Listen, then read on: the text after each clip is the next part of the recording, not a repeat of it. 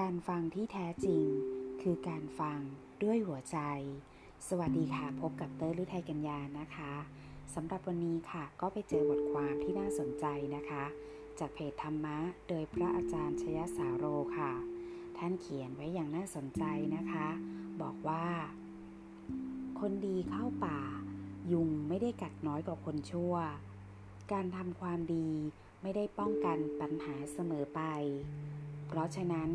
เราจำเป็นต้องเรียนรู้เรื่องของโลกให้ชัดเจน โดยเฉพาะโลกธรรม ถ้าเรารู้เท่าทันโลกธรรมทั้ง 8 ใจเราจะไม่ต้องไปขุนมัวกับมัน สัมผัสสิ่งใดอย่างไม่รู้เท่าทัน สิ่งนั้นจะนำทุกมาให้ แต่กลับกันนะคะ สัมผัสสิ่งใดอย่างรู้เท่าทัน